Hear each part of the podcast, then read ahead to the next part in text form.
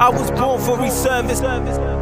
He filled me with purpose. Take your time while you worship him. I'm unplugged from the matrix. Believe without seeing, I'm plugged into the matrix. The Daily Perspective. Welcome to another episode of the Daily Perspective podcast. I am your host, Mr. Daly, and alongside with me, I have my co host, Dr. Terence Johnson. And uh, we are here with episode seven. And uh, for those of you that have seen episode six, you'll know you'll notice that I made a bit of a rookie mistake. I introduced it as episode five, but um, I realized I realized once it went up there it was episode seven. So uh, episode six, sorry. So my apologies. Some of you might might hit that turn that off because you're thinking you were on the wrong episode, but uh, nope, episode episode six. So this is episode seven. And before we get into it, Terence, how are you doing? I'm doing well. How about yourself? I'm good. I'm good. So this has been one of the weeks where we haven't we've caught up, but we haven't caught up like we normally would. So right, what's right, been right. what's been happening in your world? Uh, so I mean, it's been some some good things. Uh, we had a collaboration um, with a nonprofit that we finalized. So we did we created a journal for them for sixth grade students. Oh yeah, so, yeah. Um, so that's done. Um, and so we're happy about that. And uh, been getting back into book stuff so uh, I got some mock-ups of some stuff with that as well. So uh, so yeah, just just doing that and uh, seeing potentially where my next landing spot will be. So oh, okay, okay. So research. is, the, is the the journey in Nashville almost coming to an end, or? Uh, well, it maybe so. I I um I have some things in the works. Uh, some things I know more about this week. Yeah. Uh, that might be potential. So, um, so yeah, so it, it may be. Uh, we'll see. See how the Lord directs and. okay, okay, okay. I'm, I'm looking forward to hear about that. So, yeah. I think it's been a so it's been an interesting week for me since we last caught up. Um, yeah.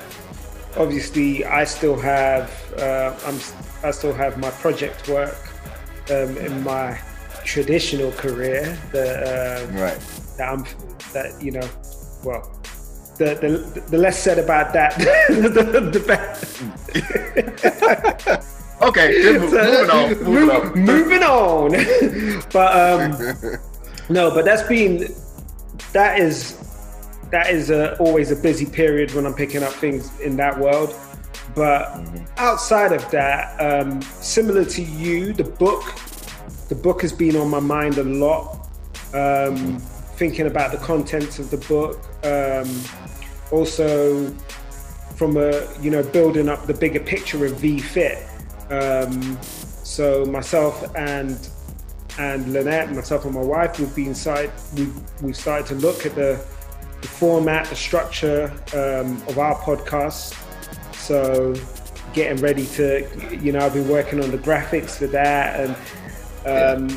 You know, no one should kill me because I'm not a graphic designer. I just do what I can do, and then when when I can afford to pay someone, we'll get it revamped and, and all of that stuff. But you know, um, we started to look at the graphics for that. We started to do uh, just started to think about content, what that's going to be like, and you know, we're super excited about that. So that's between the book and working on what that's going to shape out to be um, yeah, yeah, it's been it's been an interesting interesting week. Uh, definitely excited, uh, and you know, again, in all that transparency of, of, of, and and this is what I love about our conversation and mm-hmm. why I wanted to do this podcast. I think yesterday was probably the hardest day of the week for me. Mm-hmm. Um, and that's more so just it was one of those days where I I woke up and I woke up as though I was under a dark cloud. Mm-hmm. There was just just this immediate heaviness and feeling a bit down spirited, if it, you Yeah. know, just feeling like man, just not not energized the way that I, I, I normally am. I mean, by the end of the day, it was it. I'd, I'd worked through the funk, but Right. um, yeah, it was yesterday was a tough day. Now, and and I know that you know we all have moments like that, especially when you've spent a number of days doing things that are connected to your purpose, and then you Mhm. you know to you know you know that hey, there's a time period coming where you then have to step back into your old world before you Mhm. step back into your purpose world and that i think that i think naturally in me knowing that that time was coming for that shift over to traditional Mhm. career and then immediately my spirit was like "Mm, man we've got to go do that stuff that we don't like so Mhm. yeah so i think I st- yesterday was the first time i actually really recognized it in myself that you know Yeah. um that hey this thing still it still hits me it still slaps me just you know although i'm doing it for a more for a shorter period of time each week it's still i still get that same feeling so yeah that was that Yeah. was that Yeah, was yeah. definitely that was definitely an interesting thing so um yeah but that that's been my week but um i've been I have been super excited about this topic, and Mm-hmm. uh, so do you want to? Because you you decided we were going to do this topic, so I'm going to let you. yeah. I'm gonna, I'm gonna, I'm gonna let you give give the people the backstory as to as to how this came about. Okay. So, uh, well, one, before I do that, and I don't know, it'll probably be a setup, but I think eventually you need to go more in depth about what VFit is so people would know. Because I know. okay, but everybody okay, know. okay, okay. But, but we can we can save that for another section. You know, maybe Yeah, yeah, promo at the end of it. yeah, I'll So, talk about uh, VFit so yeah. near the end. okay, okay. All right. So uh so going to the topic. So we were having a conversation and I think it was just about purpose. I think that we were just talking about uh generally. And then I think we got on the topic of what we kind of wanted to do or what we felt like our purpose was in life. Yeah, And then you were talking about, you know, how you wanted to, you weren't really concerned about attention for yourself, but you wanted to help other people reach their purpose. And then you like, I'm satisfied being a footnote to somebody's purpose. And I was like, what? What you, what you just say? and I was like, say that again. You you like a footnote. I was like, that's it. I like I like that. I like I never thought about that before, but I was like, I understand it, but I think that's a a totally it's a selfless position to be in, to be that for people. Um and I thought it was unique. I just, you know, I'm all about titles too. And so we thought like, look, before we I like you might have some for next week. I said, but I, this this is what I got on the ballot. I want to talk about a footnote to somebody purpose because I, I feel like I feel like it's so many different ways. Well, one, I wanted to see like what angle you had for it. Mm, Uh, but I also have uh, I thought about another angle too for it, uh, as far as context, I guess for day to day practice, because I think it's a it's a vision part of that, but then Yeah. I think it's a more practical way to do that too, because some people might feel like, oh, I I don't do enough, or I'm not gifted enough to really affect somebody's purpose, and so uh, but it's small things we could each do every day that could fit in that arena or, or fit in that environment. And so we all have a part to play yeah, with each other's progress and growth uh and so i think that's so i'm not gonna go too far into it i'm gonna see what you got first and then i'm gonna go with my my uh assistance with the with the okay. topic after you start. But that's the framework of it. That's kind of it, it came from a conversation we had. Yeah, that's where the topic came from. So I'm glad you I'm glad you pointed out something there about there being the vision aspect to it and then the practical day-to-day aspect to it. Mm-hmm. Um, because I don't think and and this is me personally. So let me talk. I will talk about what I meant when I said a footnote in someone's purpose from my perspective. Okay. I have never set out in life to be a footnote in someone's perspective. So that Mhm. was not my vision. That was not my mission to say that, hey, my purpose is just to help this person achieve their purpose. hmm But what I did realize, and I guess this comes from starting to recognize who I am as a person and really understand my the character that God put in me and the personality and the sort of person that I am. hmm And I, I see it in yourself.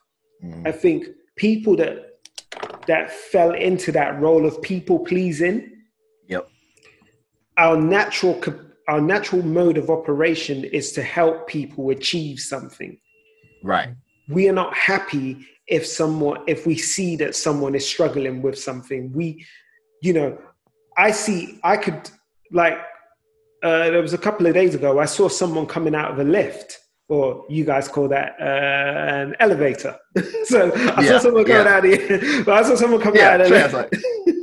I saw someone coming out, and um, this woman was crying, hmm and it just imme- immediately hit me and I, I just i stopped and I, I stopped her and i was like are you okay now she didn't speak any english and she starts she just starts to um, say stuff to me in her language Mhm.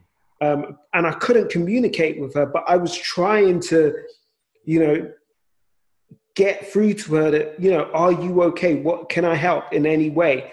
Um, unfortunately i couldn't help her. The, the, we had that la- but there was that language barrier but she you know i could see she was almost home. She was on her way home. So um, um, i just i stayed a few minutes she seemed like she calmed down and then she she went on her way. But i every time i come across people like that if i come if i see someone crying if i see someone hurt someone lost someone struggling with something it does something to me internally and my natural instinct is to go and try and resolve that. Um, and that's the same in any in everything that i do. If someone tells me an idea about something my natural response is to see how i can help them. Right. so I started to recognize initially it was abused and it and I didn't understand it and I became a people pleaser. Hmm and I started and I found approval. I found yeah I found approval in in you know pleasing people having people say to me thank you or well done oh you're great you're awesome and that that Yeah. I started to get you know Yeah. you get you get you start to get that euphoric feeling from that and hmm slowly I I realized that I was just chasing people's praise rather than um, really doing what I w- I wanted to do. So learning to change that behavior on a day to day basis helped me get back in my lane of hmm um, I just want to help people. And detaching that from the praise and whatever comes with it allowed me to focus on just helping people. So, my vision and my, you know, my globe, my vision for myself is, Mhm. is still to, to achieve my goal to help as many people as I can to live a truly satisfied, happy, God centric life. Mhm. Um, you know, and that's not to go out. That's that, and that's you know. Let me qualify that statement. That's not me saying that I'm going to go out there and try and force people to become Christians or say, or no. My what when I say God centric, the Bible says that God is love. The mm. greatest gift is love. Mm. The most um, you can you can do so many works, but if you have never loved, then it was all worthless. So it's all about love. So when I say God centric, I mean a love centric life. I want to express the, the agape love of God to as many people as I can and help as many people as I can, and especially couples. And we'll get back to that when we talk about what VFit is about. Mm-hmm. The day to day side of things, now that's where the footnote thing came in. Because when I stopped people pleasing, when I stopped trying to chase people's praise and mm-hmm. realized that, hey, your gifting is, is about helping people get in the right position then it became about okay I, well i will i will get in where i fit in and i will do what god has created me to do to help this person. And then i'm gonna keep it moving. It's not because it's not their purpose or their vision or their goal is not about my praise. It's about it's about them getting to where they want to get to now that person i might i may help them with something as simple as putting a structure or a project plan in place or something like that, and then they go on to be something amazing, that's fine because my purpose, God brought me into their life at, a specific time and purpose, or a specific time and place to help them achieve a simple purpose. And that was for me to, to help them put some structure in place where they didn't have it. And then so that everything else can then fall into place and happen. It's like a domino effect. But I have to be there at, the right time to knock over my domino so the rest of the dominoes can can fall over. And that's mm-hmm. the way I saw, you know, no one no one talks about that domino that was in the middle. You might hear people talk about the first domino that started it all off. And then they talk mm-hmm. about the last domino, that's the big finale piece but all the all the dominoes, all the things that happen in the middle tend to get forgotten. They're the things that you get in the appendices or in the in in they're the footnotes. Mm-hmm. But I am satisfied that being that to someone, I, it doesn't have to be about me. My goal is just to help them get to where they were supposed to get to, because that may be the purpose of our interaction. Mm-hmm. That's where it came from for me. Yeah. Okay. So I'm a, I'm a oh, he ready? here, here I come. all right.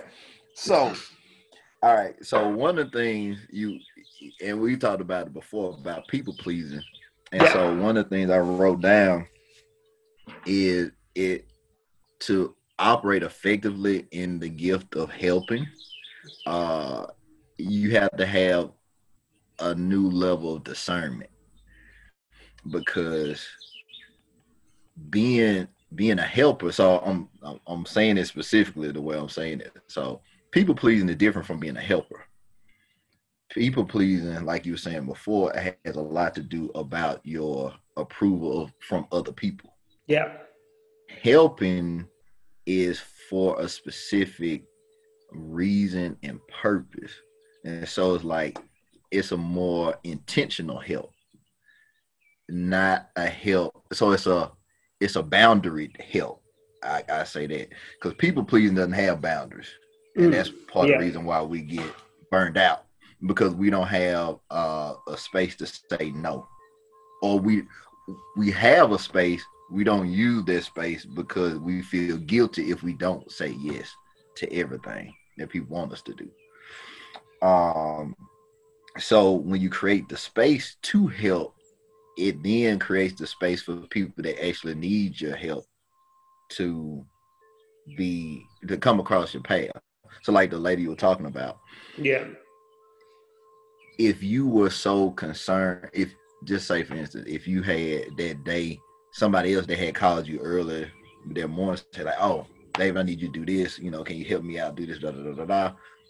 You probably would have been in that same situation, but you wouldn't have been focused on the lady. You've been focused on doing something for somebody else. They really yeah. didn't need your help. They wanted your help, but they didn't really need it. And you would have missed that opportunity that you had right there to be of assistance. And so I think that's what our lives are kind of centered around we get so caught up in all these to-do lists and people that want you know want us to do things for them that we miss the people that actually need us and need the things that we have. And so that was one. Um, so then the other part was you talked about like your your patterns. And so that's one of the things that goes into how you can effectively help people is once you break your patterns of like approval or being appreciated or validated by people. Because when you actually seek to help other people, uh, people might not approve of who you help uh, and yeah. why you help. so yeah, so that's a whole other journey. Uh, so they were like, "Oh, well, you, I'm, I'm used to you helping this way." Uh, but when I start to operate in the way I should help, everybody might not agree with it because it might be different. But then it might be people that they don't want. They feel they're they deem that not uh, worthy of help. Hmm. Um, so that's that's another piece. So then the next one, you kind of talked about it uh, as far as like the dominoes. And so what I thought about when you said that was alignment. And so it's like each one of us has a certain space in people's life to kind of help them get to the next step. Yeah. Some of us are at the beginning, some of us at the end, some of us at the middle but we all play a, a role in people's growth. And once we know that, then we understand that we shouldn't seek their uh, congratulations of us being in in the position we were supposed to be in anyway. And that's what stops a lot of people from really trying to help more is because, oh, if I help, they ain't even gonna say thank you. They ain't even da da da da da. Oh, yeah. last time I helped, they didn't appreciate. So, uh, and so you have to realize that you're just one piece in a long line of other other people that have been assigned to that person. Yeah. Um, and so when you look at it that way, it's you don't hold as much weight, but you also are one of many. And I think that's the other thing about helping. We feel like we have to take on so much of the responsibility on our own and we don't have any help. But if you look at it just like that vision you gave, we're all just a domino in people's life. Then if I just do my piece, then that will still get them to the next person or place or yeah. whatever resource. All I had, all my role was is to get them from where they were before me to where they need to be after me, and that's it. Like, and that's and, and that's my piece and so I've done my what I was supposed to do. I think most people want to say that, oh, I'm all the pieces. yeah, and I was responsible for I was responsible for all of it. So it's because of me. This is this is what happened, and it's not it's not that way because yeah. it's not that way in our lives either. Like we didn't get here uh by ourselves. It was so many little pieces of interaction with people and people that helped us along the way.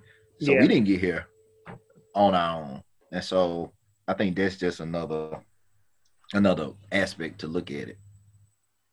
So I'm I'm taking you right back. I'm I'm like, let's let's let's rewind this tape. So there was something you said that um I wanted to I wanted to explore because you said okay. the first word you said was discernment. Uh huh.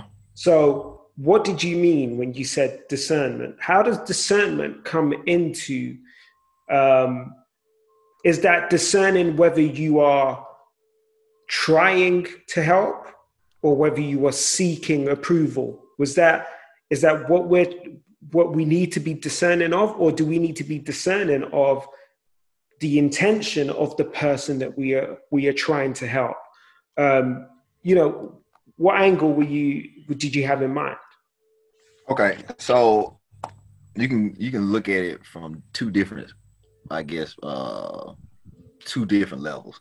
So one, you can go strictly on a spiritual level of the discernment of it is a good thing or a God thing.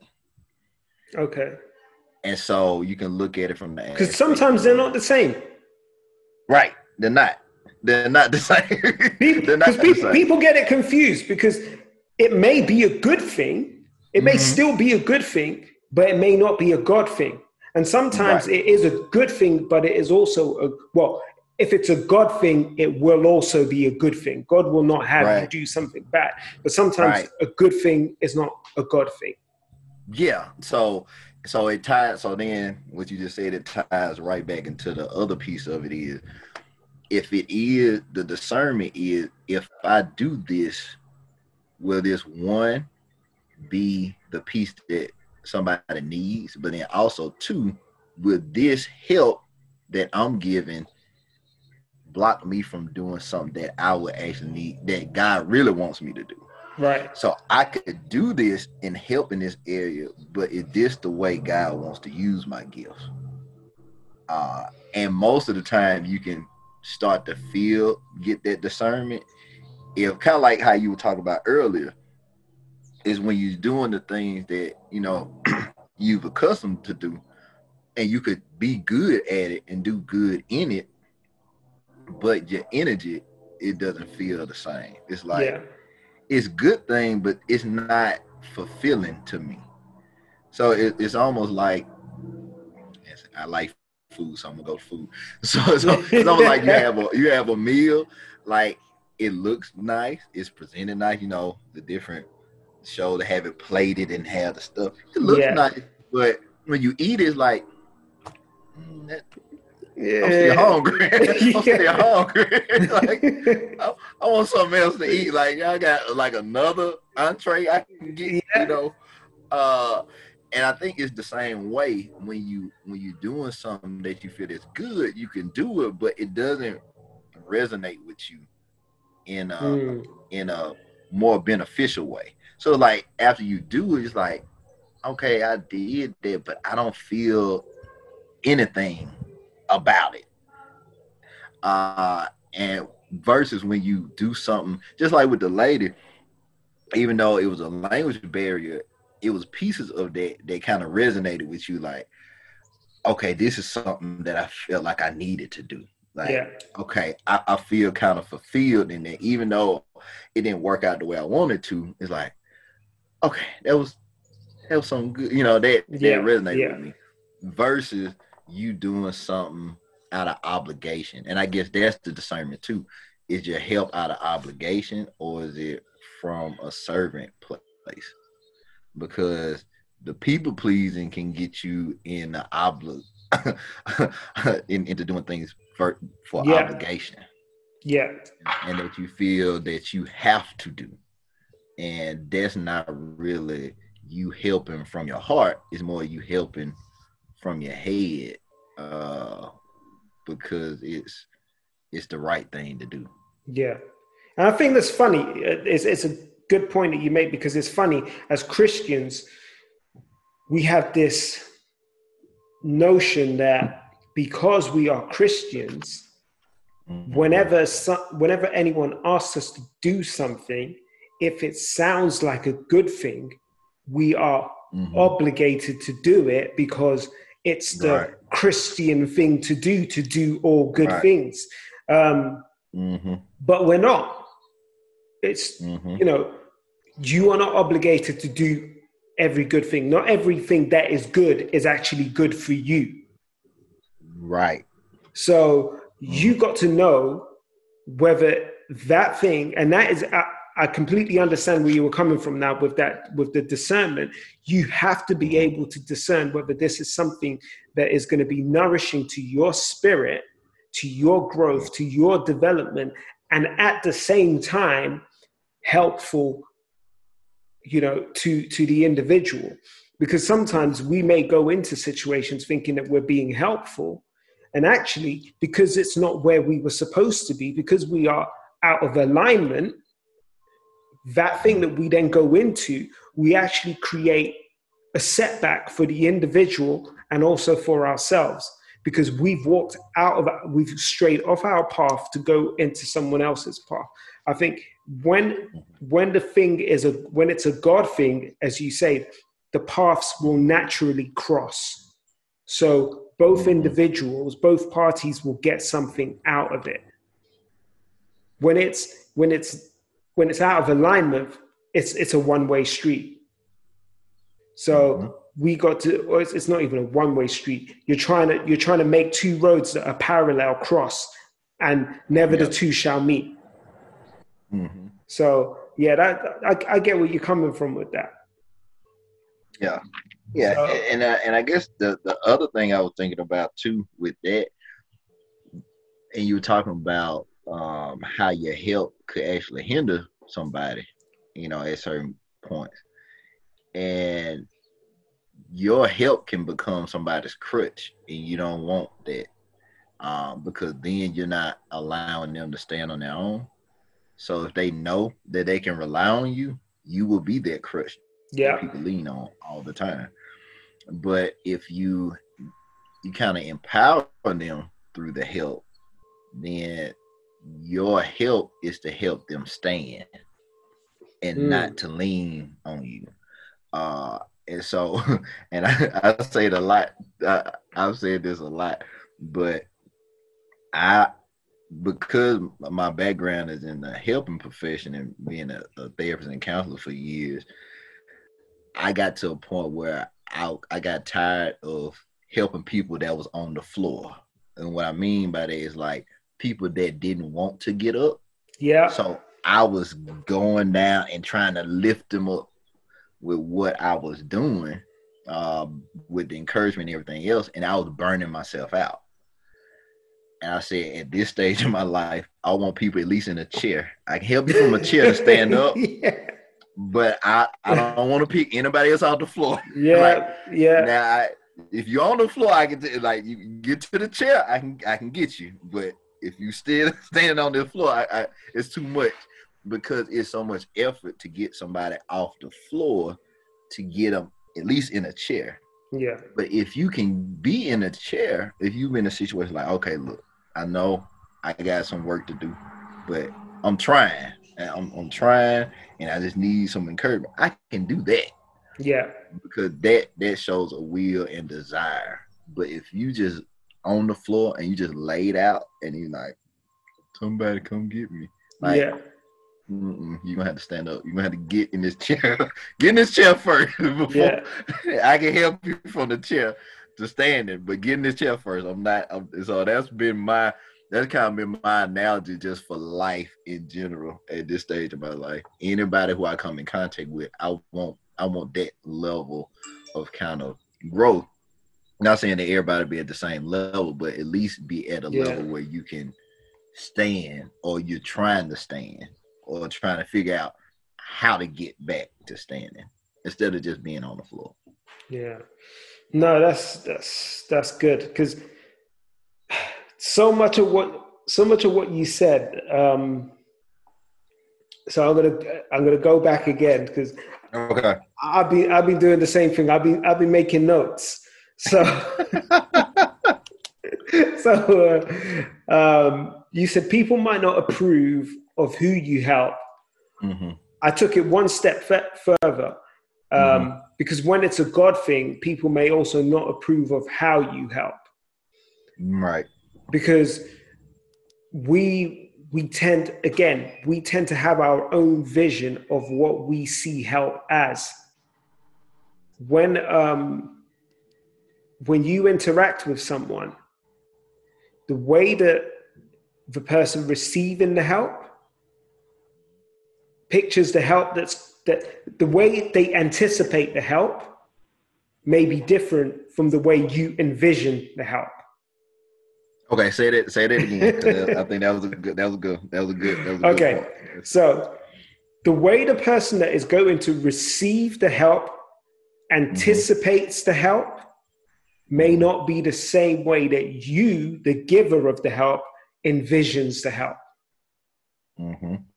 So we have to understand that sometimes people may not approve of one, there will be outsiders that won't approve of the person you're going to help. 2 mm-hmm. even the person that you are helping may not approve of the way that you are trying to help because it's not how they anticipated the help. Mm-hmm. But if the two are God centered, if they are, or if it, if the help is ordained by God, they will get the picture. They will get on board. They will understand it.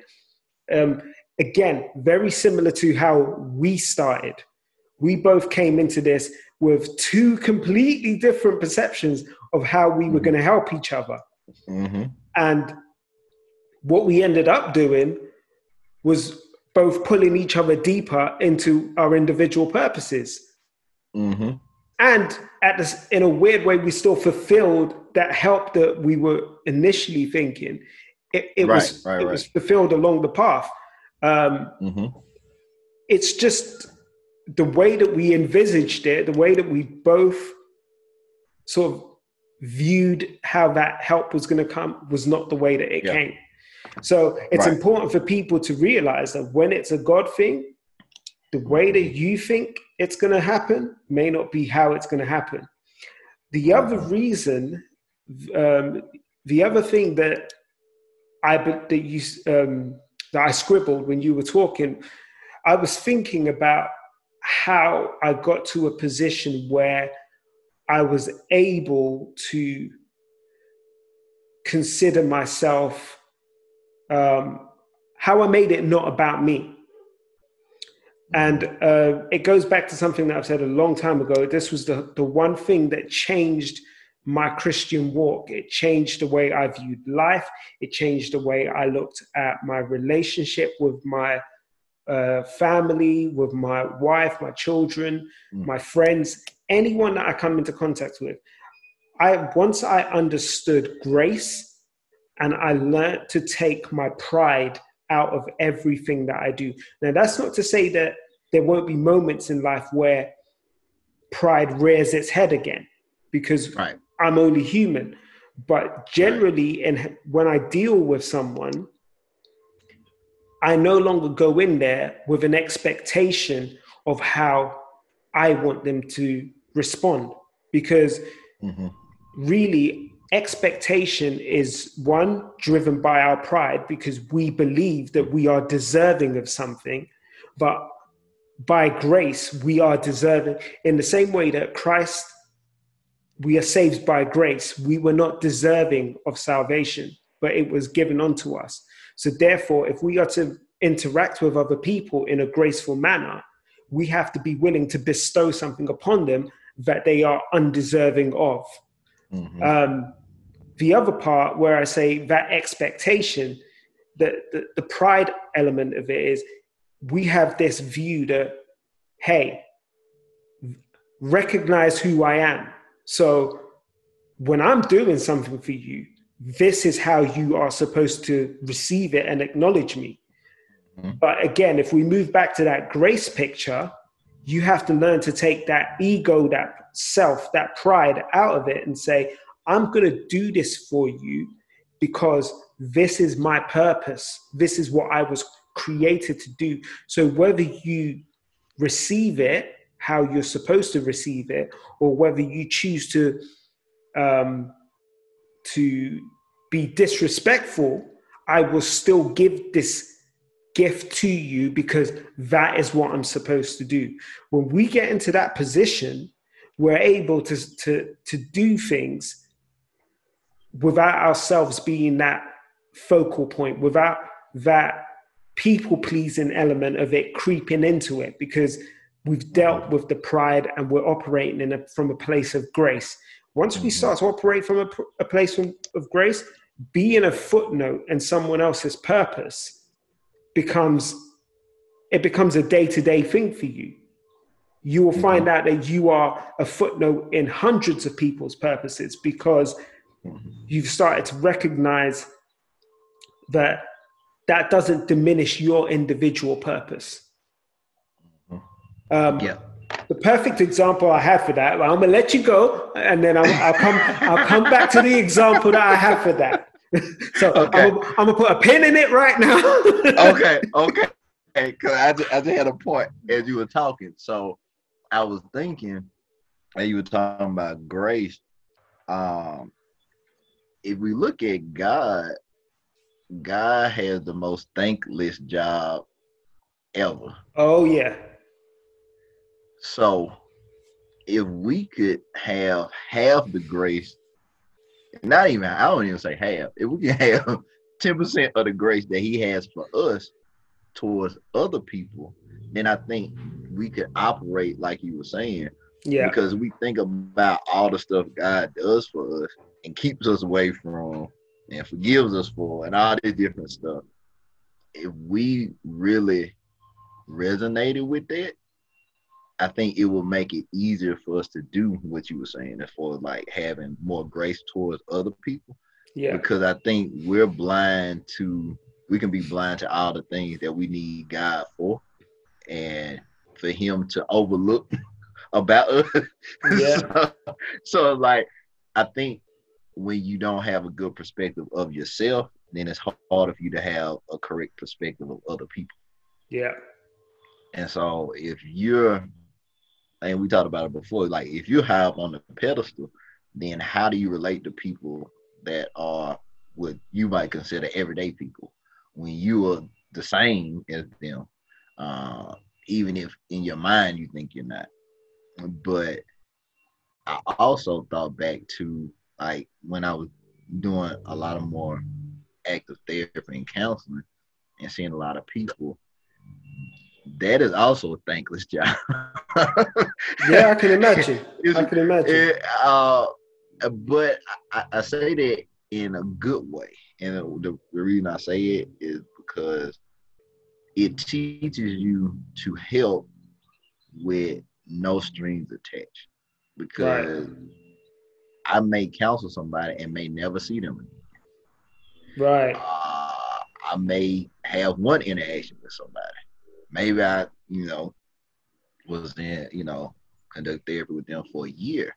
But after that's done, I have no idea what happens to them after that. Unless Right.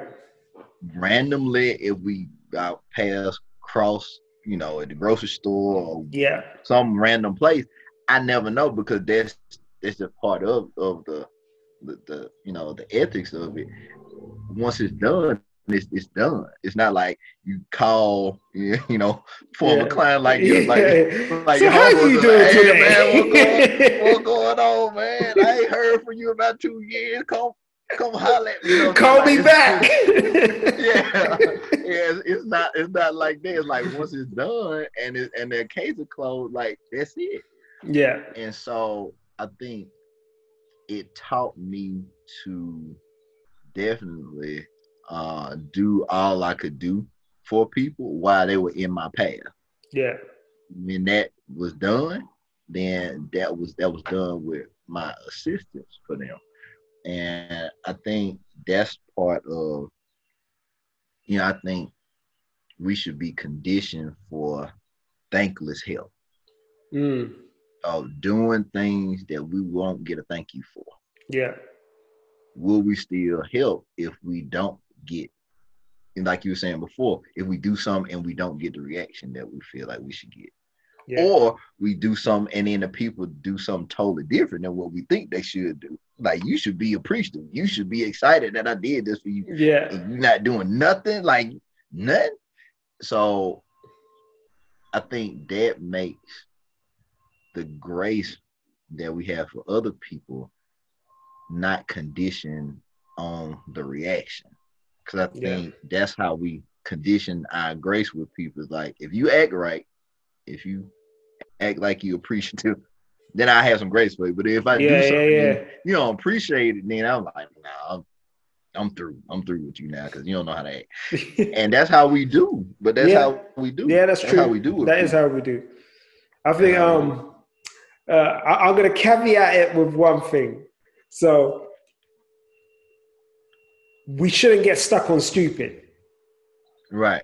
Yeah, Um, that too. Yeah, yeah. And, too. and I say that because there are moments, and so when I say that your pride can rear its head again, I'm speaking from experience. People, I I can go crazy. I I have this tendency in me that I can lose it. I could go a bit. I could go a bit la la, go off the reservation because I'm I'm one of those people that um, I don't take kindly to disrespect. I'm very patient. Right. I'm very patient with it, But mm-hmm. once I feel someone has disrespected me, I can go from zero to 100 very quickly. Uh-huh. So mm-hmm. when I say don't get stuck on stupid, what I mean is if you see that someone is clearly taking advantage of you, right? This is where that discernment piece comes in again. Know that that can't be God centered. That is good centered. You are just trying to do the, a good thing. But that person isn't trying to reciprocate because they aren't on the same page as you. Don't keep putting yourself in that position where that person will continue to do that because eventually you will snap and you will go from grace centered to pride centered and whoop someone's butt. Yeah, you can put some hands on people. Yeah, you will put hands on people. Sitting out there waiting in front of their house at 5 a.m. Oh, I'm gonna get him. yeah, yeah, yeah. So, yeah, yeah. yeah.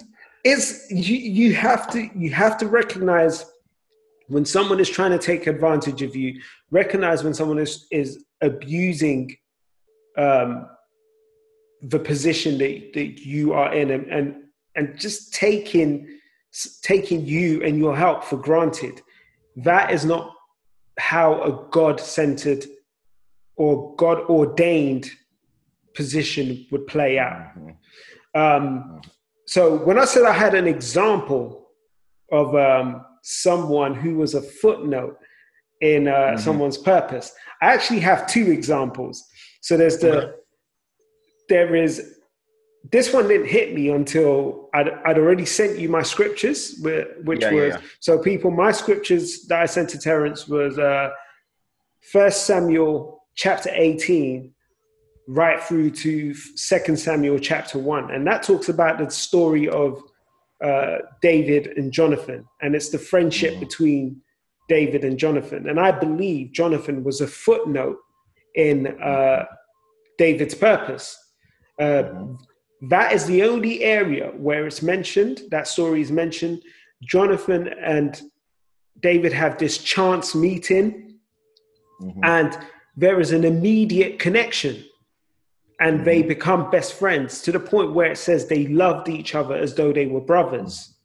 Mm-hmm. Um, and they didn't really get to play out, or we don't get a full um, historical record of that friendship.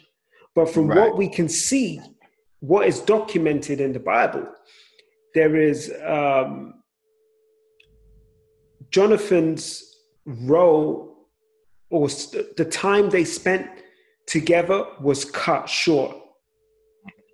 But there was a point where Jonathan was David's protector from Saul. So it, it appears that so, um, Jonathan was brought into David's life to preserve David's life. Because David had no other means of getting that information that Saul was truly determined to kill him. David knew, but he had no one, no way of confirming it until mm-hmm. Jonathan goes and he they make this this deal and Jonathan confirms it that no, my my, my pops is serious. My, my pops is trying to kill you. Mm-hmm. So they have this they have this embrace and that is the last time they see each other again. The next time David hears anything of Jonathan is in uh, Second Samuel. No, I think it's the last chapter of First Samuel, where was or is it the first? No, sorry, it's the first chapter of Second Samuel where he finds out that Jonathan is dead. Mm-hmm. Um, so it, it appears that the purpose of that meeting was for Jonathan mm-hmm to preserve David's life. Mm-hmm. Um, so that was that was one of the examples. Um, and for anyone, yeah. this is again, this is the, the the the book of Samuel. The whole thing about King David for me, that is a story that I get lost in and I could read over and over and over again. So anyone that's really Yeah. interested in it, please go ahead and read that scripture. That scripture is amazing. It's a phenomenal story. You find out so much about David and and and why God called David a man after my own heart. Um, the other example that I had was is is a New Testament one, and it was John the Baptist. Now, the reason why this one came to me was back to what we said at the beginning. Because if you look at your purpose as purely being a footnote in someone else's purpose, you may mm. actually miss your true purpose. John the Baptist recognized that his purpose was to usher in the Messiah. Yep. But his purpose also meant that he was going to baptize so many people and prepare their hearts for the Messiah. So his, his purpose was not a small purpose. Yes, it was a footnote when you think about the bigger picture that, Mhm. that he was he was there to usher in the Messiah. It was it, it's it's tiny when you think about what Christ did. But Mhm. John the Baptist's purpose was a massive, it was a massive thing. It was big. And, um, you know, John played his role to perfection. There was no ego in it, there was no pride in it. When Jesus came to him, he said, You know, I shouldn't be baptizing you, you should be baptizing me. Mhm. So he took himself out of it. And and John had disciples. It's not like John didn't have his own disciples. John John had disciples before Jesus even had the disciples. Mhm. So John was already walking in his purpose. John's ministry was bigger than no one had heard about Jesus at that point. Mhm. So John knew that he's, but he understood his position. He understood that no, I'm going to stay in my lane and I'm going to baptize as I was called to baptize. And then what happens from there, that's for God to do. But I've played my part. I've set, I've got the ball rolling. I've prepared the people. I've helped Jesus step into what God has, you know, I've been that gateway to help him move on to what God had brought him into the world to do.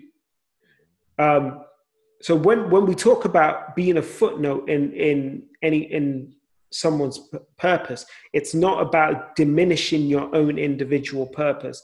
Your you know your purpose may still be a very big big big thing, but along your journey, the different interactions that you have, the different people that you will connect with, God will ordain those crossed paths where you will help someone achieve something. And there will be people who will be footnotes in your purpose because they are brought in to support you at a point where you do not have everything that you need to achieve what you're supposed to. Mhm. I saw you writing, Terrence. yeah, yeah, yeah. Okay, okay. So you you you uh, you, you you just set my whole next phase up. So, all right. So I'm I'm gonna hit this, and then I'm gonna go and then connect it. Okay. So you talking about? Because I had I didn't know you were gonna talk about John the Baptist and Jesus. I had wrote that down as you were talking. So I was like, okay, he going where I'm going to.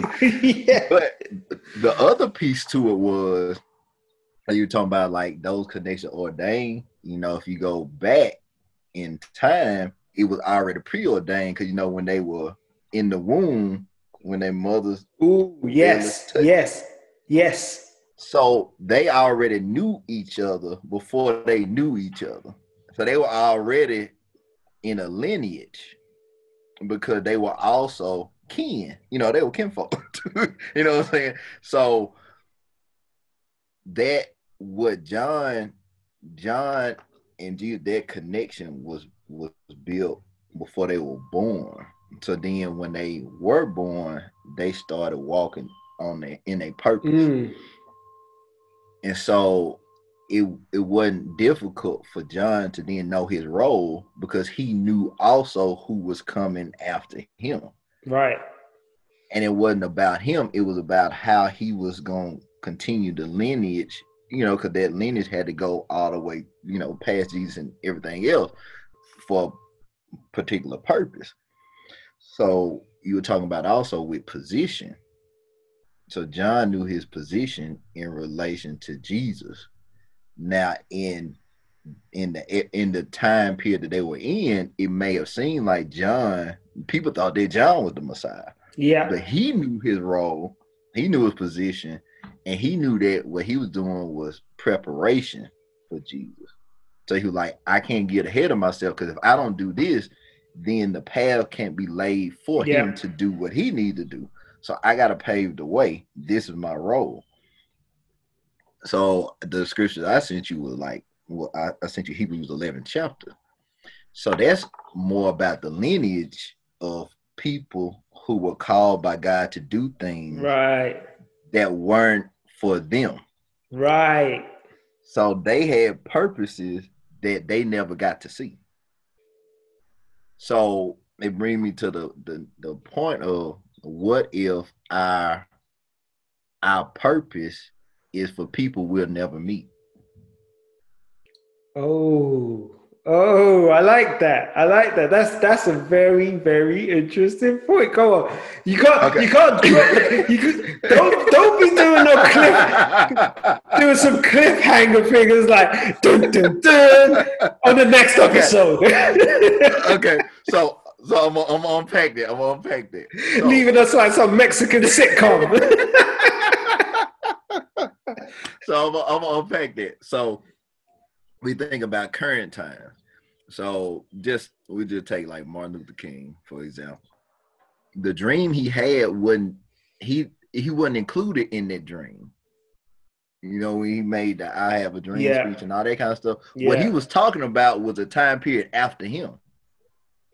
So as he talking, he talking about things that he would never see. But this is the dream that he had. So that dream is the dream we living in now, but he's mm. not here. And so that that then puts more context into why our purpose is is important because of the positioning. Because if we don't position ourselves right, then it's our kids and grandchildren and great grandchildren that are then affected by our decisions now.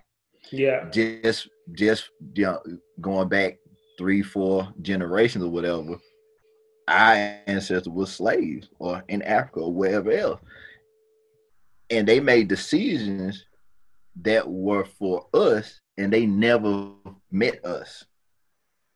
Yeah. So our ancestors made decisions for us and we don't even really know all of them. We don't know their names. We don't know where they came. You know, we don't know a lot about our history removed because so much have happened to cut us off from it. Yeah. So those people in our lives are footnotes because we don't know them like that. We don't know yeah. their names. We don't know their stories. We don't know the sacrifice they had to make, but they are the footnotes in our purpose. So it's almost like, you know, and I don't know if y'all have have it too, but you know, some people have family Bibles. They put everybody's name on it, the family tree, right. and they have like the big old Bible, you just like huge. Uh, so it's a, passed down from generation to generation. Yeah, yeah, like a big, big old Bible. Yeah. So it's kind of like that's how we are in our like family lineage. So it's things that we'll be doing that our names will be added to that book. Mm. But people might not know us by anything but just the name. They're like, oh, that, you know, back in 2020, Terrence did this or whatever like that. Oh, okay, he did. But they don't know us. Yeah. But it's things that we're doing now that was for them. Yeah. That's and crazy. We, that's crazy. That's crazy.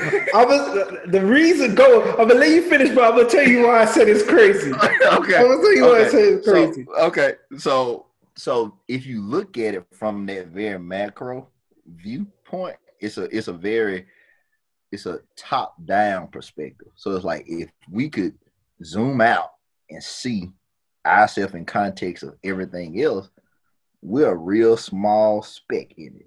Yeah. And so whatever we think is so important and so dire right now, or just oh we so stressed out about it, whatever, it will not matter as much as the years go on. Because it will be a day where we won't be here and people will maybe talk about it, maybe not talk about it. But it were things that we were doing that's very intentional for the people that will come after us. Yeah. And so if we look at it that way, that's how we can be a footnote in the generations to come to set them up to see it. Because if it's certain things that we don't do, they won't see uh tomorrow yeah. if we don't do right by, you know, I'm not even gonna get into climate change and all that kind of stuff. But if, if, we, if, we, if we don't take care of our home, we won't have one after a while. Yeah. Uh, yeah. And then that affects them too. So I, will say that because I know you probably got a, a whole other point. So oh no, right there. so why? What is interesting? And again, this is why I said it's funny how God works.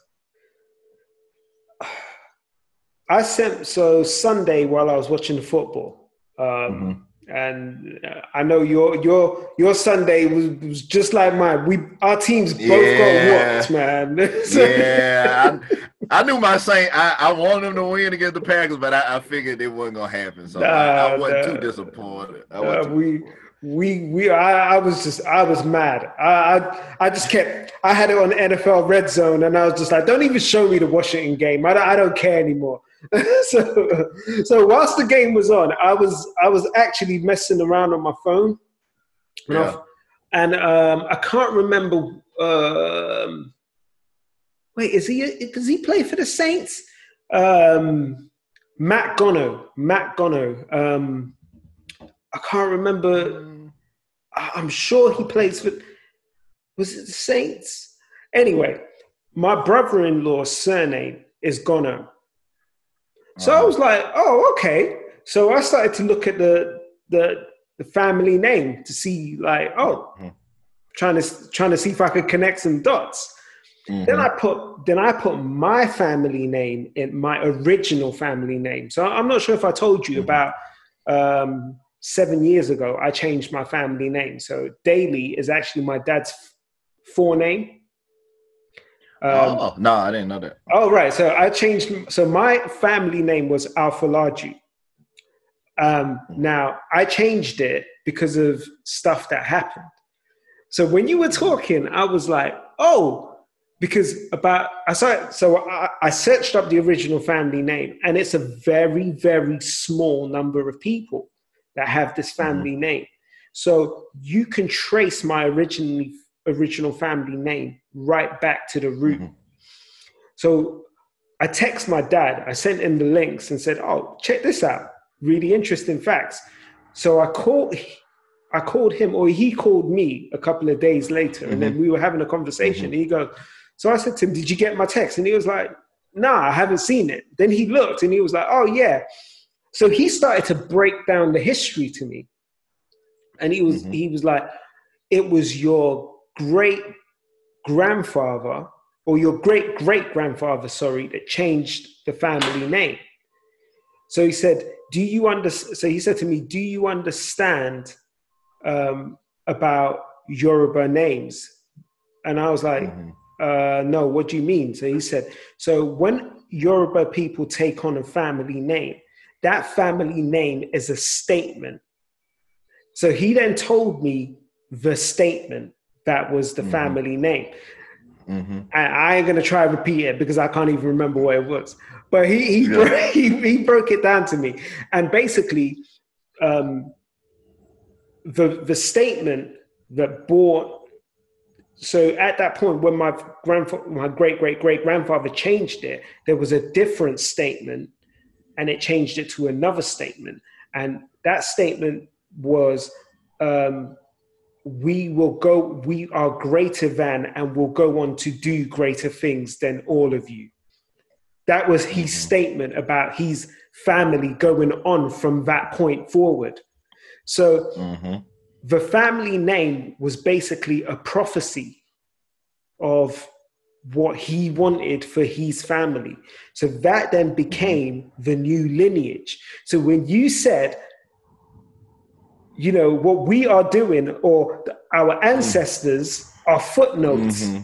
in, in mm-hmm. our story, I didn't mm-hmm. even know anything about that until now. I then connect to it and I'm like, oh man. So he did that for this. I changed my family name for a reason, and that was to protect my daughters, to insulate them from the racial stereotypes and the um, the uh, systemic racism that they would experience. Because mm-hmm. so the whole story was when um, when I'd always experienced this people immediately know knew by seeing my surname that I was of black descent. They may not know where from, but they knew I was of African descent immediately by seeing mm-hmm. the name. Um, mm-hmm. Before before my wife and I got married, her name was Charles. Her surname was her family name was Charles. So by the mm-hmm. time they looked at her name, they were like, "Man, you couldn't tell." and we saw the difference in how she was able to get job interviews and to, and all of those things whereas all i got was rejection letters i was just like nah we don't want you so, so when we got married we suddenly and she took on my name. Suddenly her opportunities for work fell off a cliff. Then fast forward uh, maybe about when was it? 20, 2013 so fast forward six years after we got married i think. Yeah six years or so after we got married. Um, no what am i talking about that's i'm way off 10 years after we got married um, i said I, there was an incident here where um, a guy killed a an, an, uh, uh, off-duty army officer.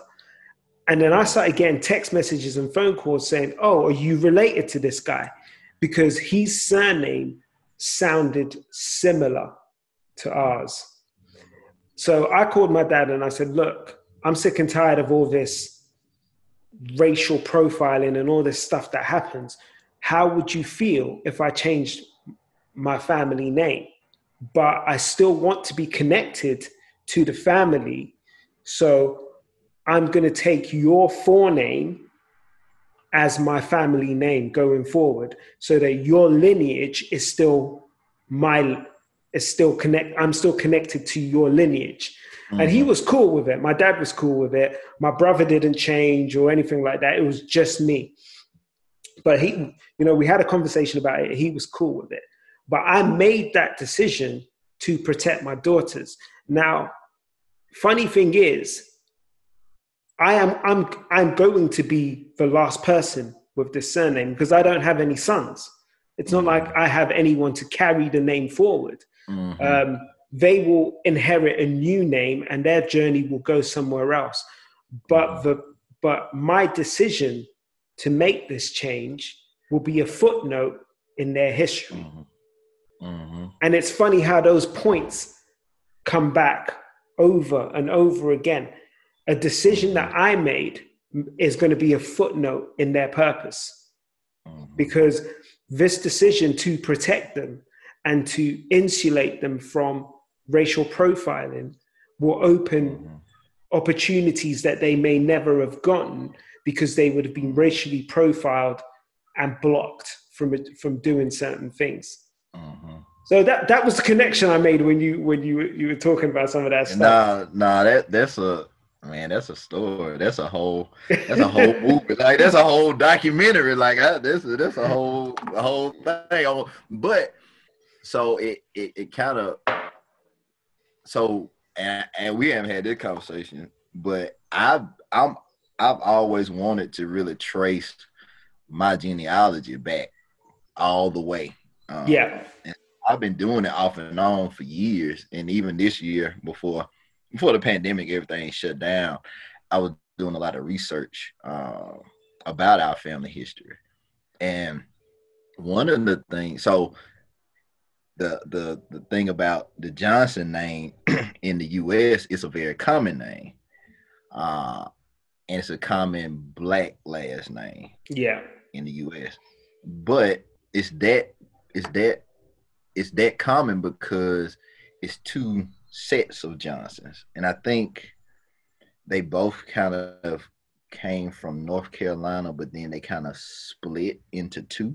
Right. And so one section kind of settled around in the area where we of like my family, well, on my mother's side, grew up. Um, cause actually, fun fact about my, my parents, uh, they they they were both Johnsons before they were married, but they weren't relation. Oh man, that's crazy. yeah, so that's a that's a fun fact. So uh so it's a lot of Johnsons, just of Johnsons. but one of the things for us, my mom's side of the family, they all pretty much lived and grew up in the same area, like, right, over generations. So, you know, and I don't know necessarily how things are divided as far as like uh, we call them counties here. So like you have the state, and then the state has counties. Yeah, you have the cities in the county. So pretty much, my mom's side of the family all grew up in one county, pretty much in the same part of the city. Right. For for like three generations. Right. for the most part. And so like where we go to church is not too far from where the house was, and it's like everybody was in that same area. Uh, but I was able to find like marriage certificates and death certificates for my great great grandfather, I think. Right. Uh, and it had like where he was, you know, who was around him when he passed. And so they all kind of like passed at home around family. Uh, and so just so I know one thing, and it's something that I so I kind of wanted to go on the journey myself as far as my genealogy.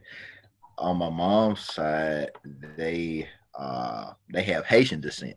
Right. And I've always wanted to go to Haiti uh to actually see if I could find some of those records.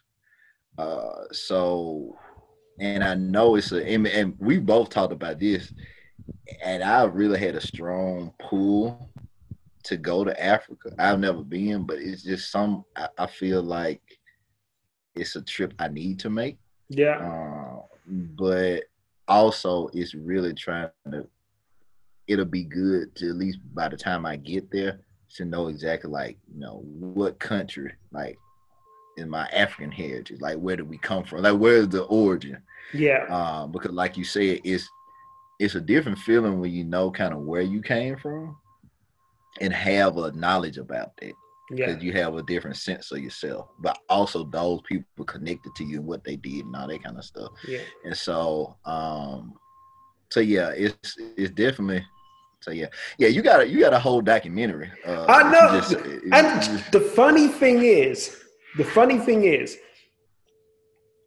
everyone seems to be just because I know that my roots, both my parents are Nigerian, it mm-hmm. doesn't necessarily mean that my true genealogy starts and ends in Nigeria. Mm-hmm.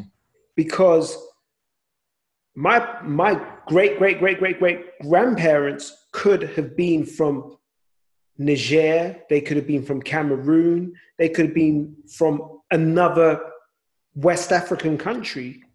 They mm-hmm. may even have been from further afield. Mm-hmm. I just don't know.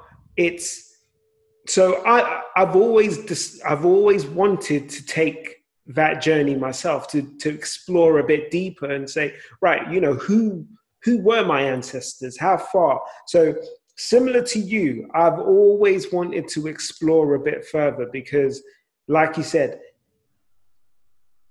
and i hate to say this you but i do believe it to a certain extent that to know who you truly are you have to truly understand where you came from and that's not to say that you you do it to um to say oh now you're going to have this magical light bulb moment of now i know right. who i i know what I'm supposed to do, who I am, or whatever.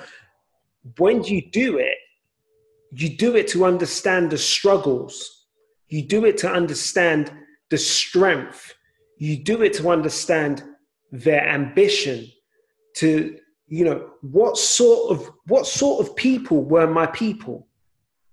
Um, why why was it why was I fortunate that my family or my my genealogy were one of the ones that managed to stay in Africa and weren't what was so different about us that we were fortunate enough to not be sold into slavery could it be that somewhere down that line of my history we were one of the um, we we were one of the, the the, the people that sold our brothers into slavery? I don't know.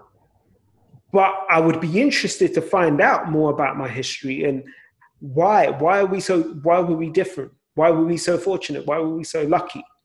Um, mm-hmm.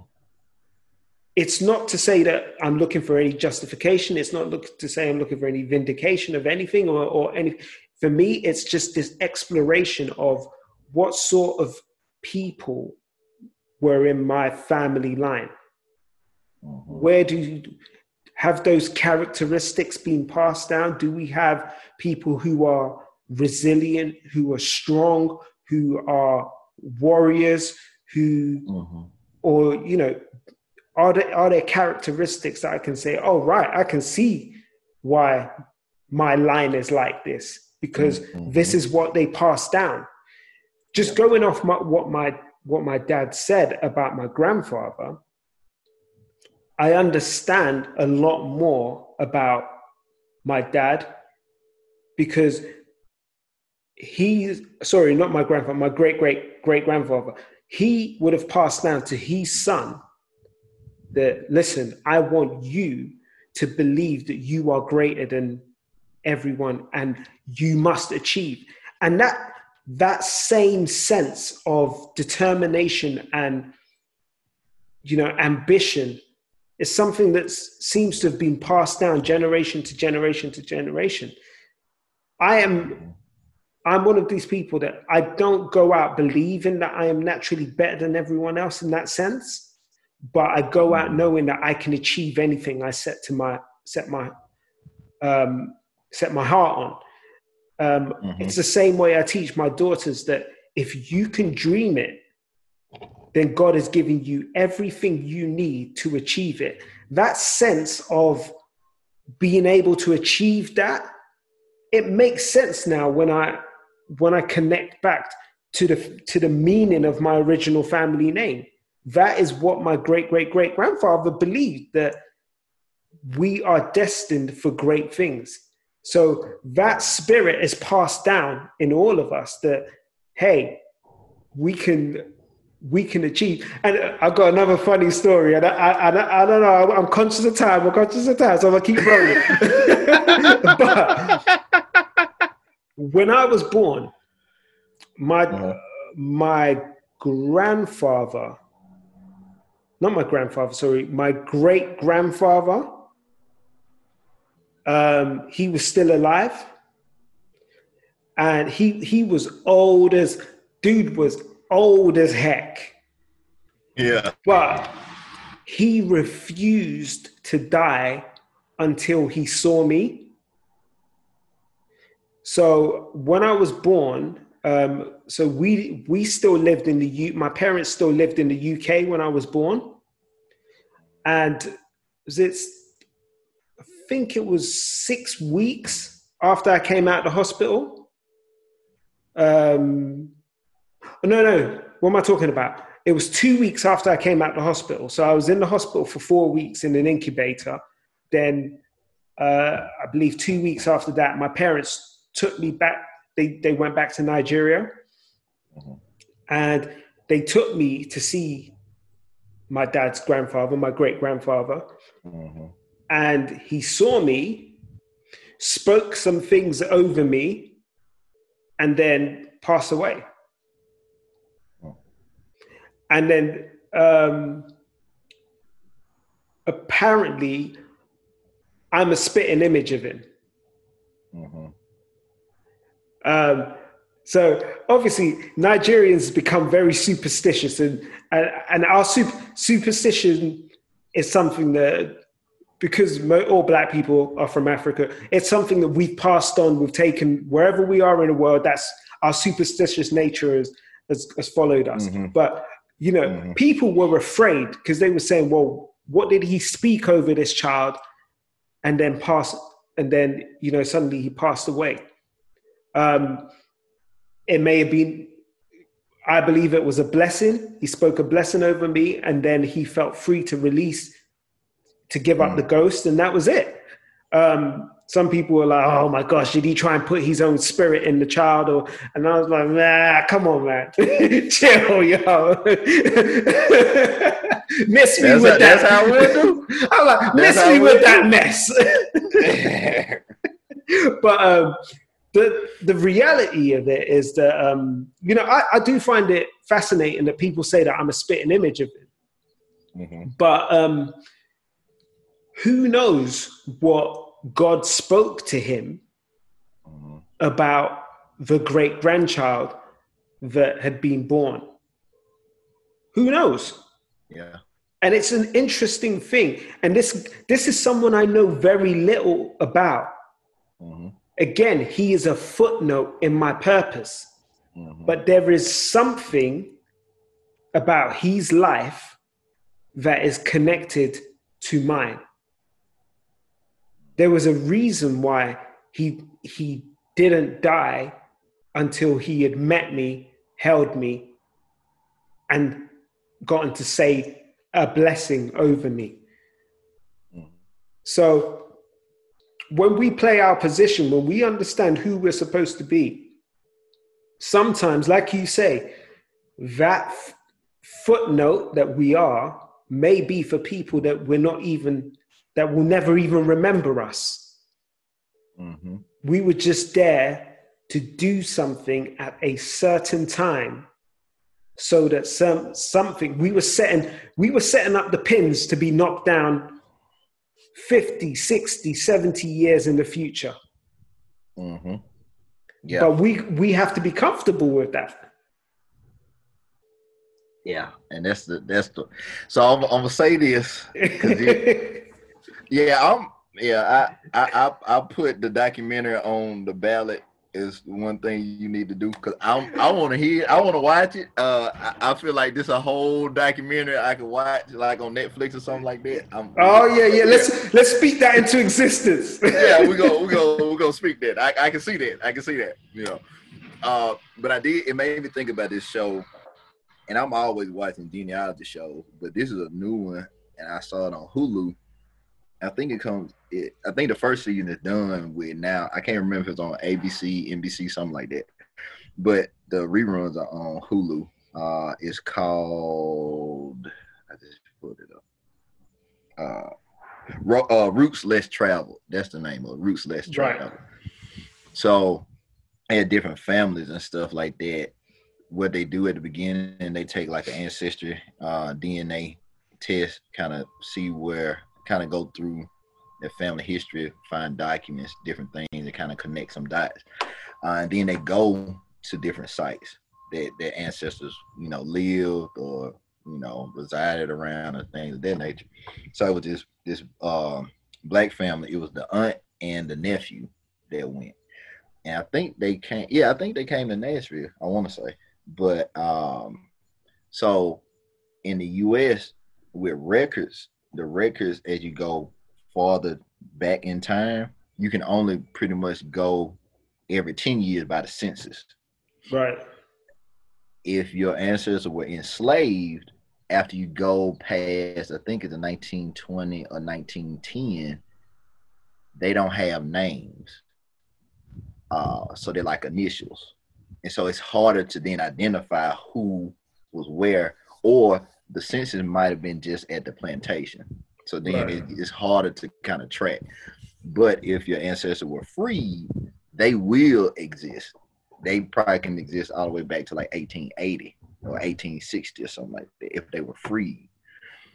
And so one of the things they found out about their family is that their slave owner gave them freedom because they were such good, like the father, grandfather, whatever, like that, was so diligent in his work that he was about the plantation was about to die.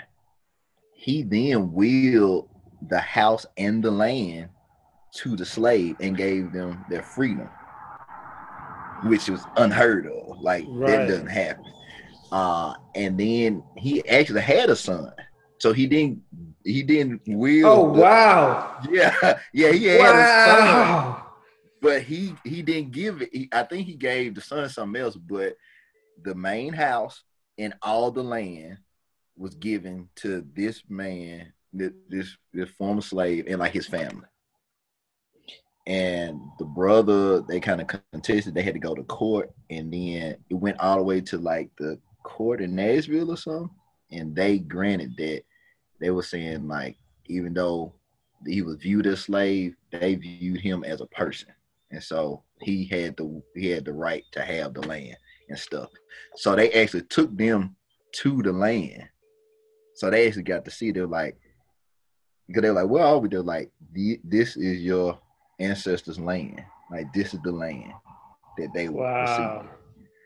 And they got and they were like, can we take stuff from it? So they got like jars and put like dirt and grass and stuff of the land to take back with them home so I could tell like they found this stuff.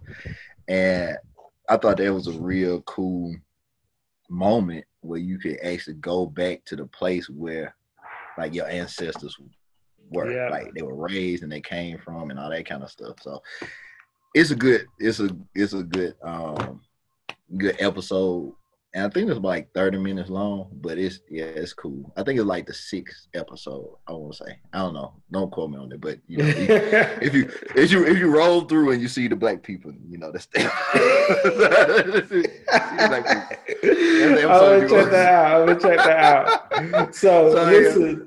Yeah, yeah we have uh, we have rolled through this episode quicker than I thought we were gonna. I, I yeah. there was there was so much more to be said, but yeah, being diligent and being be, being true to, to to keep into time because that's uh, we ain't trying to do no mm-hmm. black people time. so CP we, time, CP yeah. time, CP time. so we, we we're gonna keep it keep it keep it on track. Um, but mm-hmm. before we before we kind of sign this off, you you asked me. You said I should I should uh, talk about VFit. Um, mm-hmm. So um, VFit is a vision that we had, and funny enough, when we started to think about VFit. VFit was so for people that know me personally, you will know that uh, how many years ago? Well, for me, it's been about six, seven, again, it's been about six, seven year journey of going from uh, being uh, an omnivore to mm. a pure vegan diet. I've been on a pure, pure, vegan diet for probably about two and a half, three years now. Um, it's again massive transformational change. Uh, definitely a lot of clarity for me. Um, now, I do not have an issue with anyone that eats meat. That's your prerogative. I'm talking about what works for me, what was personally good for my own personal health and my own personal journey. But so the V and VFit comes from that. Originally, when we started to think about VFit, it centered around our love for fitness and exercise and nutrition. Um, and it still does to a certain extent. But VFit was an organization we were we started to think about when we we realized there was something missing about personal fitness. Everyone either focused on nutrition or someone fo- some people focused on nutrition. I'd say the majority, the masses focused on fitness, on physical activity but everyone knows the saying that abs are made in the kitchen. So we know that there's a nutritional side to it. Um, we wanted to give people that view of, well, firstly, we can help you with the fitness because I'm a certified personal trainer. My wife is a certified personal trainer. So we can help you with the fitness, but that is not our primary focus. We are our focus is about creating holistic well-being, um, especially for couples. Um, the more we talk and talk about what we want VFit to be, we realized that our calling, our purpose as a couple is to help other couples. Again, people that don't know about my marriage history, I was married at the age of 23. My wife was 22. Um, a lot of people thought it was a shotgun wedding. People, people were there waiting to see a baby. Uh, um, like, oh, she gonna be pregnant. That's what people. Even one of my aunts pulled me to the side and said to me, "Are you marrying her because she's pregnant?" And I was like, "No." Mm-hmm. So um, that, but I got married young, and we went through a massive learning curve. We, I mean, within the first year of marriage, we were already thinking about should we call this quits because this weren't what we, this ain't what I signed up for. So, right, right. but then we we had to make that decision about growing together and taking those key steps to learn and develop. So we invested a lot of time in um, reading books about marriage, not just from a Christian perspective, but from any perspective we could get. We read books about sex. We read books about um, communication. We basically educated ourselves on every angle that we felt we needed to know to have a healthy marriage. So when the nutritional change came for me, naturally, I spoke to my wife about it, and then we talked to our children about it, and we all shifted together. When the when we developed a passion for fitness, again, we trained together. So everything we do as a couple, we do together. That's not to say we don't have our individual interests in everything, but right. at the core of it, the strength of our marriage is in the unity. So VFit was create was born out of that. And the, the, the vision for VFit is to see healthier marriages, healthier relationships, healthier couples, not just from a um, from an interpersonal, and this is kind of where the whole the book comes from, uh, the book on uh, biblical marriage. Um, but that's my book that I'm working on. That's part of the whole package. But the book is a part of it. We're, we're hoping to do seminars, and we're going to hoping, uh, God, by God's grace, we will be working with iProgress to pull together um, seminars about relationships and couples therapy and all those kind of things, um, but in a new and dynamic way. We want to introduce cooking segments that teach people that want to take a new, uh, go on a vegan journey how to do so. And maybe it's about introducing vegan recipes into your life as a couple because doing it individually is a very difficult thing. When you live with someone that is still an omnivore and you're a vegan, it is a very, very difficult thing to do. So, even if you just want to reduce the amount of meat and things that you do, or you just want to experience healthier eating together as a couple, that's one of the things we want to try and help people with. Um, and then the other part is about spiritual connect. Um, how do I want to put it? Spiritual health spiritual fitness. So VFit is about physical fitness through nutrition and diet, mental fitness from um, looking, working with people like uh, Terrence over and iProgress to help you develop um, mental well-being. Um, our podcast is centered. Um, so uh, our, our, new podcast. I'm, I'm, gonna plug it right now. It's called Free Kids. Go ahead. it's called Free Kids Later so um, and it's basically talking about so we've been together we, we've been together over 20 years we are free kids free kids later how have we kept the magic alive you know, is there still magic? Um, mm-hmm. You know, spoiler alert, yeah, there is. So, but, uh, but, but, but the, um, but the, you know, the, the reality of it is, is uh. you know, we want to talk about um, mental well-being in relationships because we can do a lot of damage to each other mentally. So we want to talk about how you how you stay so connected and you have that communication working to deal with that. And then finally, we're also available to help people with their fit, physical fitness as a couple. And that's an area we're still refining and working on, but we'll be coming up with programs and things like that to help people with their physical fitness and, and stuff like that. So that's the fit as a whole. There are different components to it. Different components will come at different times. Right now, the first part we were focusing on is that relationship and well-being um, for people in terms of um, via the podcast. So. Mm-hmm yeah, that's that. That's VFit in a nutshell. See, I'm just glad that I asked him to go through that. Didn't y'all want to hear that? I know you did. I know you did. You're welcome. You're welcome. oh man, so Terrence, Terrence, Terrence, I'm gonna put you on the spot now. Tell the people what you got coming up in the next few months uh, via Progress, um, and personally. So, okay, so we are about 90% done. We are almost ready to launch these classes. Um, and so uh, we will do one about healthy relationships. Uh, that'll be done by my business partner, uh, Dr. Bailey.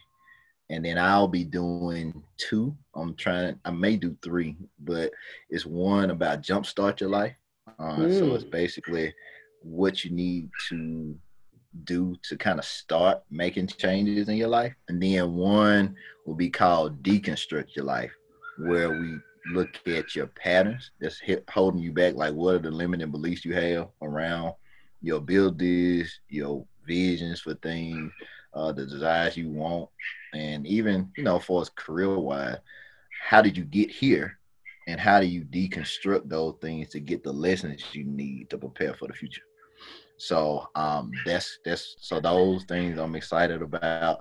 Um, we are looking to do some other collaborations uh, with some organizations. So uh, hopefully by the end of this week, I will have some kind of announcement around. Okay, around okay. Uh, that could be very, very uh, beneficial for us. It could be a, a, a like a, a capstone kind of collaboration for the business definitely could be a big thing for us.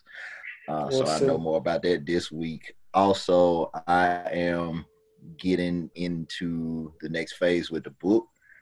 I have a lot of ideas uh, that now I can do it the way I want to. So the way I explain it uh, is the dream journey, which yeah. will be comprised of five separate mini books um, but it will be what I term a multi-sensory experience. Mm. So it won't just be words, but it'll be things that you can listen to, things you can watch, things you can actively do uh, that will help you prepare for the whole journey of taking your dream from an idea to manifestation and what that looks like in real time, but doing it in a narrative way. So it's more of a story instead of just me talking about figures and what this researcher said about this and this theory and whatever yeah. like that.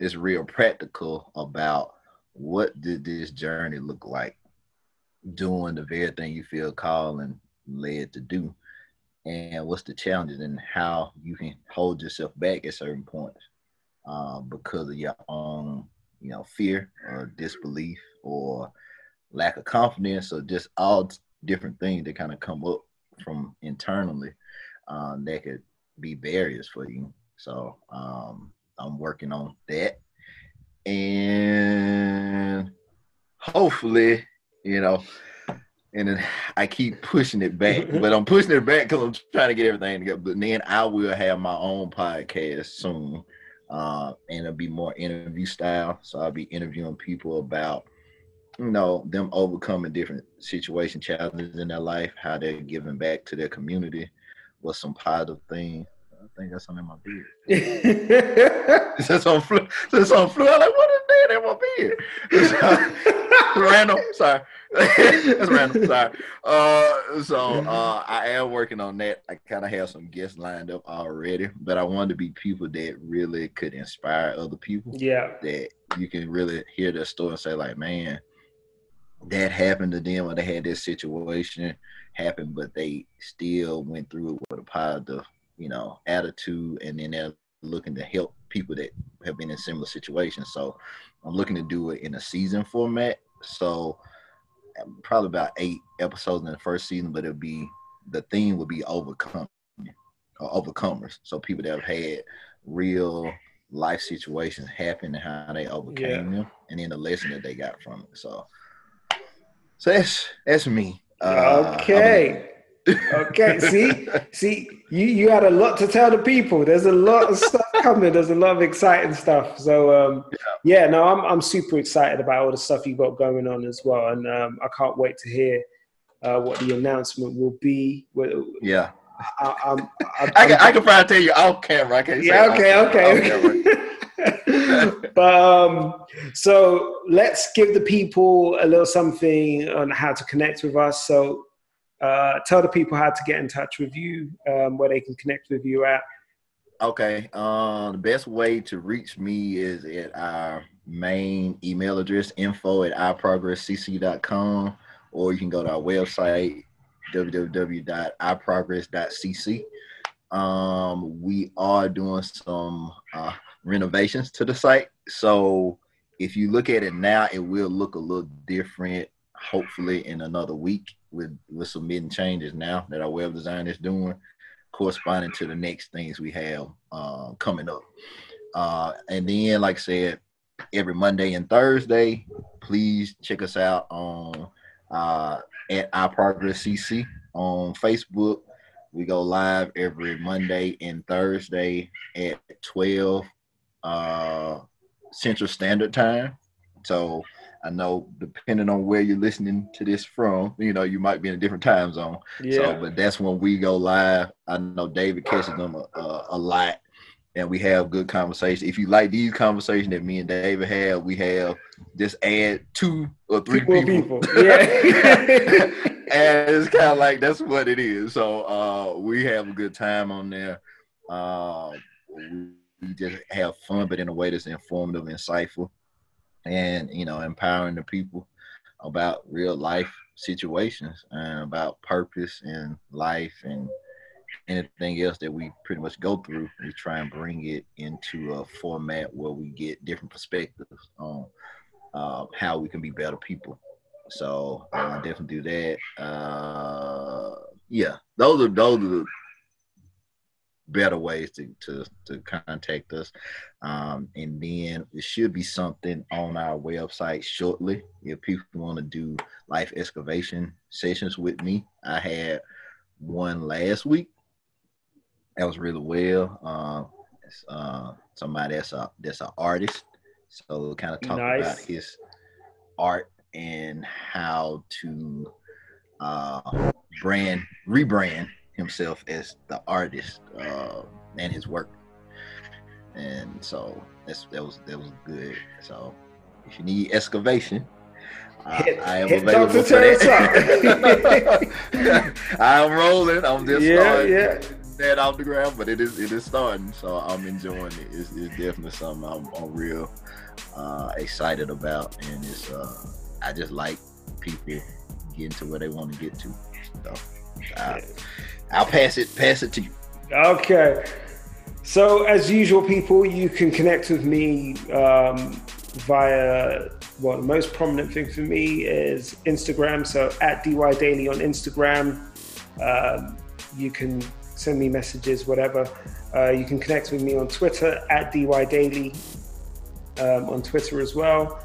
Uh, you can connect with you can go visit the Facebook page. So www.facebook.com forward slash daily perspective. Uh, you can hit the blog www.dailyperspective.co.uk. Um, and also, obviously, if you're watching this on YouTube, um, and I forgot to shout, shout out the YouTube family. So Shout out to the YouTube family. yeah. Uh, but if you're watching on, this on YouTube, obviously it's www.youtube.com forward slash daily perspective. Um, you've got the usual Anchor, Spotify, Apple Podcast, Google Podcast, Breaker, Pocket Casts. Um, basically all those platforms the, the, the podcast is live on and we are going live on many many many many more. Uh, we're going to keep coming up coming to you wherever we can. Um, and that's about it really. Um, i want to thank everyone for listening to this episode. Uh, we are truly truly enjoying bringing you these um, conversations these sessions we really hope that you they are beneficial to you. We really hope that people are getting things out of them because we certainly get stuff out of each conversation. Um, as I've said it on numerous occasions, we we talk outside of this, but when we get on camera, when we get um, in front of the microphones and we start talking, we still learn stuff from each other. Yep. Um, so mm-hmm. we love what we're bringing to you. Uh, we're going to continue to keep bringing these to you. Um, and we, you know, we are grateful that you you choose to spend your your time with us and you choose to continue joining us. So we appreciate that. So I'm gonna wrap this up as we normally do by uh, reminding you that Christianity is a personal walk and relationship between you and God. You are not, will not, and never will be perfect, but that's okay. God loves you and wants you to come just as you are his grace covers all. Live free from condemnation and do not crucify yourself. Be renewed by the grace of God through Christ Jesus and become who you were created to be. And with that, I am Mr. Daly signing off. And uh Terrence Johnson. there he is, there he is. Dr. Johnson, y'all.